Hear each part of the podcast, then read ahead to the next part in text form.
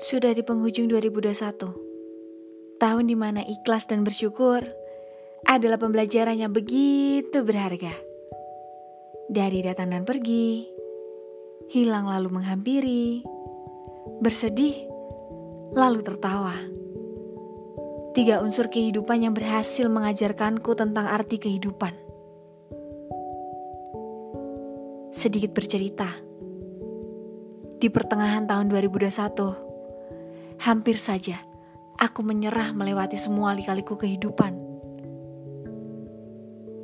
Namun untungnya, dari sisi lain diri ini mendorongku untuk terus berusaha melewati semua lika-liku kehidupan yang sebenarnya bisa aku lalui.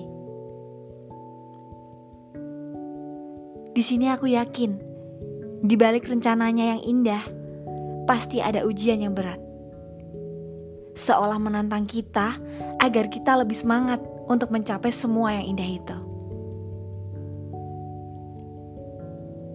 Tuhan, aku mohon izinmu.